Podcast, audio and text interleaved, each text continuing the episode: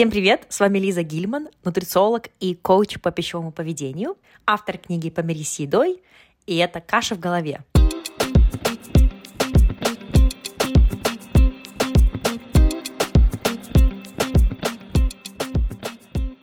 Номер один подкаст о питании, нутрициологии и пищевом поведении. Цель этого подкаста – давать вам научно обоснованную информацию о питании – и здоровом образе жизни. И если вы готовы к индивидуальному сопровождению и коучингу со мной, то мои контакты вы можете найти в описании этого эпизода. Продолжаем мини-серию эпизодов про отношения со своим телом. И это эпизод номер 46. Сегодня мы будем говорить про сравнение себя с другими. Коротко можно сказать так. Старайтесь меньше сравнивать себя с другими. И, в частности, сравнивать свое тело с другими телами. Дело в том, что вы можете питаться точно так же, как питается какая-то ваша подруга, например.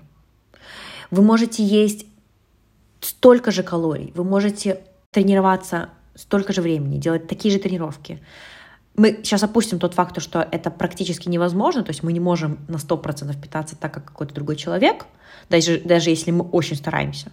Но, допустим, чисто для аргумента, давайте представим, что, допустим, это возможно, и вы начинаете есть точно то же самое количество калорий, делать те же самые тренировки, двигаться точно так же. Правда в том, что вы все равно будете выглядеть по-другому. И почему это происходит? Здесь, конечно, во многом играет роль генетика. И если все тела отличаются, тогда почему мы вообще играем в эту сравнительную игру? Сравниваем размер одежды, вес, внешность и осуждаем себя и тех людей вокруг нас и постоянно себя сравниваем. Вот она ест меньше, чем я, и говорит, она ест больше, чем я, но весит меньше. Во-первых, э, правда в том, что вы никогда на самом деле не знаете буквально вот что, как человек питается. Если, может быть, вы с кем-то живете, и вы вот прям точно знаете каждый прием пищи, э, ваш там, партнер, например, ваш э, парень ест. Да, здесь можно как-то еще спекулировать. Но если мы сравниваем все, например, со своими подругами, даже если мы с ними время от времени едим, да, там ужинаем, обедаем, ходим аут и так далее – это все равно только один такой снапшот, только момент еды, момент питания. И мы не можем прям утверждать то, что вот, она ест вот так, и, а я ем вот так. И также тут важно еще принимать тот факт, что внешне то, как выглядит тело, это не показатель здоровья или даже ценности этот comparison game, как говорится, вот эту сравнительную игру, ее никогда нельзя выиграть. Потому что всегда будет, если хотеть, то можно всегда найти, что в кавычках плохо, чем я хуже. Конечно, здесь соцсети не помогают. И здесь очень важно почистить вот свои соцсети и, может быть, там отфоловить или замьютить э, тех людей, которые, вот знаете, когда вы, вы смотрите и вызывают какие-то такие негативные чувства. Um, поэтому вы не можете контролировать то, что другие люди постят, но вы можете контролировать ту информацию, которую вы потребляете. И вместо того, чтобы сравнивать себя с другими, можно делать такой тоже рефрейм и смотреть на то, как классно, что мы все чем-то отличаемся. Было бы очень скучно жить в мире, в котором все люди одинаковые. Поэтому мы все разные, и вот это вот разнообразие тел это классно. Так же, как у нас разнообразие есть волос, глаз, носов и других частей тела. Также классно, что мы разные и по фигурам. У кого-то более э, узкая талия, у кого-то более широкие бедра, у кого-то более узкие бедра, у кого-то шире плечи, у кого-то уже плечи, у кого-то больше подбородок, у кого-то меньше подбородок, у, которого более, у кого-то больше нос, у кого-то меньше нос. И это просто интересно. Разнообразие — это интересно. И давайте делать из этого интерес и м, такую какую-то изюминку в каждом из нас. Нежели то, что, о, все должны быть как, я не знаю, там какой-нибудь Кейт Мосс. Какие у нас там были модели, когда мы были подростками. Это я говорю как э, человек, которому 30 лет, поэтому я, я понимаю, что... Я знаю, что многие из вас где-то в моем возрасте, слушатели, но я знаю, что есть э, и те, кто и постарше, и помладше. Вот, поэтому это же это, это круто, что мы все разные. И нам нужно это праздновать, нежели пытаться всех под одну гребенку. Итак, что можно практическое сделать, чтобы э, меньше сравнивать себя с другими? Во-первых, как я сказала, это почистить свои соцсети. Дальше меньше проводить время с людьми, которые вас критикуют или особенно критикуют ваше тело или делают какие-то такие комментарии неприятные по поводу вашего тела. О, а что ты, похудела недавно? О, что-то ты поправилась. О, а ты уверен, что тебе нужно это доедать? А ты уверен, что тебе это немного, эта порция? А ты, а ты уверен, что тебе этого немало? И все вот эти вот комментарии, здесь, опять же, важно, ваша ответственность — это расчерчивать эти, вот эти личные границы. То, что говорить, я не хочу, чтобы ты делала комментарии по поводу моего тела. Я не хочу, чтобы ты комментировала, что я ем. И делать это вежливо, но твердо. Люди не, не все люди понимают, насколько это может быть неприятно делать комментарии по поводу тела. И даже если эти комментарии могут быть как будто бы такие, как, комплименты, часто они совсем неприятные.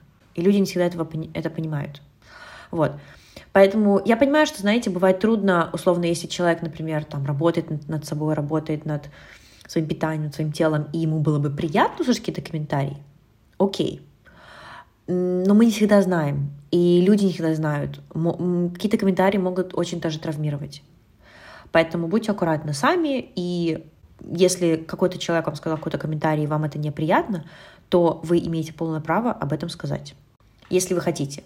А если вы не хотите начинать потенциальный разговор на эту тему, то можно, можно ничего не говорить. То есть здесь, знаете, нет какого-то такого вот правильного или неправильного. Тут тоже нужно понимать, есть ли у вас какая-то эмоциональная энергия для того, чтобы вступать в эту дискуссию вообще. Еще можно также рефреймить, пересматривать свой взгляд на сравнение. То есть иногда из сравнения можно получить что-то позитивное, Например, интересно, что мне вот, вот что меня вдохновляет в этом человеке? Что меня, может быть, мотивирует? Э, как правило, если это что-то связано с внешностью, то это такая очень скользкая дорожка. Вот, поэтому, если мы говорим, например, какие-то сравнения там в карьере, в работе, каких-то там достижениях, это да, то есть это может быть мотивацией, вдохновением.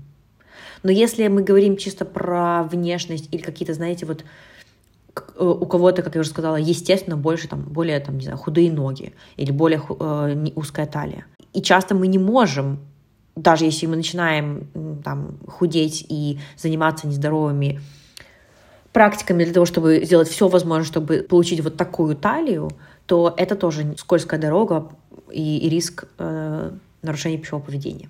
Сравнение. Старайтесь меньше сравнивать свое тело с другими и напоминать себе то, что, знаете, да, эти мысли могут появляться, вот эти сравнительные мысли, но вы можете делать выбор то, как дальше вы используете э, это сравнение. Напоминать себе о том, что мы разные, это классно, что мы разные. То есть прям вот замечать эти мысли и напоминать себе о том, что это нереалистично пытаться быть такой, как Катя. Даже если буду питаться так, как Маша, это не значит то, что я буду абсолютно такая же. А это, это точно значит, что я не буду абсолютно такая же по размеру, по, по весу. И говоря про мысли, распознавая свои негативные мысли, можно стараться их э, пресекать. Э, в дни э, плохого, плохого образа тела негативные мысли о теле и о своей внешности будут появляться. И это нормально. Но если вы станете более осознанно относиться к образу мыслей, и замечать вот эти вот ригидные, жесткие, негативные мысли, а, которые возникают по отношению к телу, это поможет потенциально их рефреймить на более позитивные или более нейтральные мысли по отношению к телу. То есть, отмечая вот эти вот негативные мысли, мы можем как будто бы создавать некую дистанцию между собой и этими мыслями. То, что, во-первых, те мысли, которые у нас возникают в нашей голове, это не значит то, что эта мысль — это вы. То есть, как вы знаете, вот идентификация со своими мыслями. We are not our thoughts. Мы, мы не наши мысли. И это очень освобождает, на самом деле, напоминать себе о том, что если у меня появляется в голове какая-то мысль негативная, это не значит то, что я должна вот прям идентифицировать себя с этой мыслью. Я могу ее увидеть, заметить и отпустить. Вот э, в этом плане медитация очень хорошо помогают. Вы — это не ваши мысли. Например, пришла такая мысль. О, я сегодня вы, выгляжу отвратительно. Мое тело сегодня выглядит, от, выглядит отвратительно. Посмотри на свои большие бедра. То есть негативная мысль, да, ее можно заменить потенциально на какую-то такую более нейтральную, позитивную мысль. Например, отметить, что, о, сегодня в зале я подняла тяжелый вес, я сделала приседание с тяжелым весом, больше веса, чем раньше. Я горжусь тем, что мое тело может делать такие классные вещи. И то, что мое тело сильное, я сильная. И я благодарна, что мое тело позволило мне это сделать. Класс. Да, то есть мы выбираем фокусироваться на что-то, чем-то более позитивном. Если вам очень трудно как бы переформулировать вот это вот, э, этот самокритичный голос на более позитивный или нейтральный голос, то можете спросить себя, а что бы я сказала своей подруге или а, любимому человеку, у которого возникла бы такая похожая негативная мысль. Возможно, я бы ей сказала то, что ты гораздо больше, чем твое тело. Твое тело не самое интересное про тебя. А вы бы, возможно, что-то сострадательное, доброе сказали. Вы бы сказали что-то с пониманием, с принятием. Вот. И это элемент вот этот самосострадания, когда мы пытаемся учиться разговаривать с собой так, как мы разговариваем со своим со своими любимыми людьми, с каким-то самым дорогим для нас человеком. Или, например, со своим ребенком. Если трудно выделять какие-то такие позитивные аспекты своего тела, то, например, за что вы себя любите, то можно фокусироваться больше на функциональности тела. Например, если трудно говорить «О, я люблю свои руки, они прекрасны», то можно говорить, «А, мои руки функциональные, они помогают мне мыть посуду, они помогают мне учиться отжиматься и так далее. Они не влияют на мою ценность и на то, как я себя чувствую. Они не влияют на мою ценность как на человека. То есть, отметив это, затем идем, э, продолжаем фокусироваться на каких-то других делах в течение там, дня, на работе и так далее. То есть, как бы, знаете, получается идея такая, что, окей, заметили негативную мысль, ее как-то э, рефреймили, поменяли на какую-то более нейтральную мысль и дальше фокусируйся на каком-то другом деле. То есть не проводить слишком много времени с этой негативной мыслью. Эти негативные мысли, классно их вот ловить на ранней стадии, пока они не закрепились и не, и не вот вертятся в голове весь день. Здесь очень помогает вообще осознанность, то есть self-awareness, осознанность себя, понимание вообще своих мыслей. Вот. И это, конечно, я, знаете, э, э, говорю то, что это как будто так легко. Это нелегко. Это, на это все нужна практика. И здесь как раз-таки медитации помогают практиковать вот эту осознанность.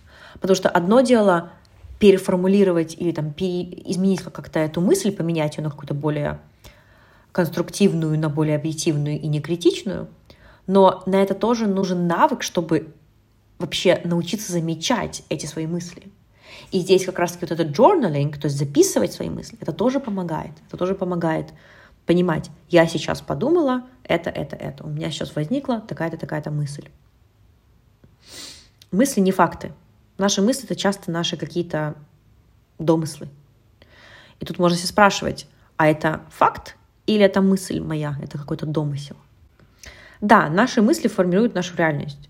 Но чем больше мы практикуем рефрейминг этих мыслей, тем больше мы начинаем более естественным образом испытывать такое более позитивное, доброе, нейтральное, сострадательное отношение к себе и к своему телу. Это практика, еще раз повторюсь, на это нужно время, и это вам такие мы, пища для размышлений, food for thought, как минимум. Улучшение образа тела требует времени, практики и терпения, но это безумно важно, это очень полезно, и это сильно влияет на качество жизни. Напоминайте себе о том, что Неважно, в каком теле вы находитесь, неважно, сколько у вас в кавычках лишних килограмм. В любом теле вы заслуживаете того, чтобы иметь позитивное отношение со своим телом. Осознав, что тело — это не самая важная и не самая интересная вещь в вас, помогает немножко отпустить эту хватку. Помогает, это дает какое-то ощущение свободы. Размер одежды э, или ваш вес не определяет ваш, вас как личность. Влияет ли оно на это? Оно может влиять, но это не значит, то, что это самое вот такой главный фактор, идентифицирующий а, самооценку.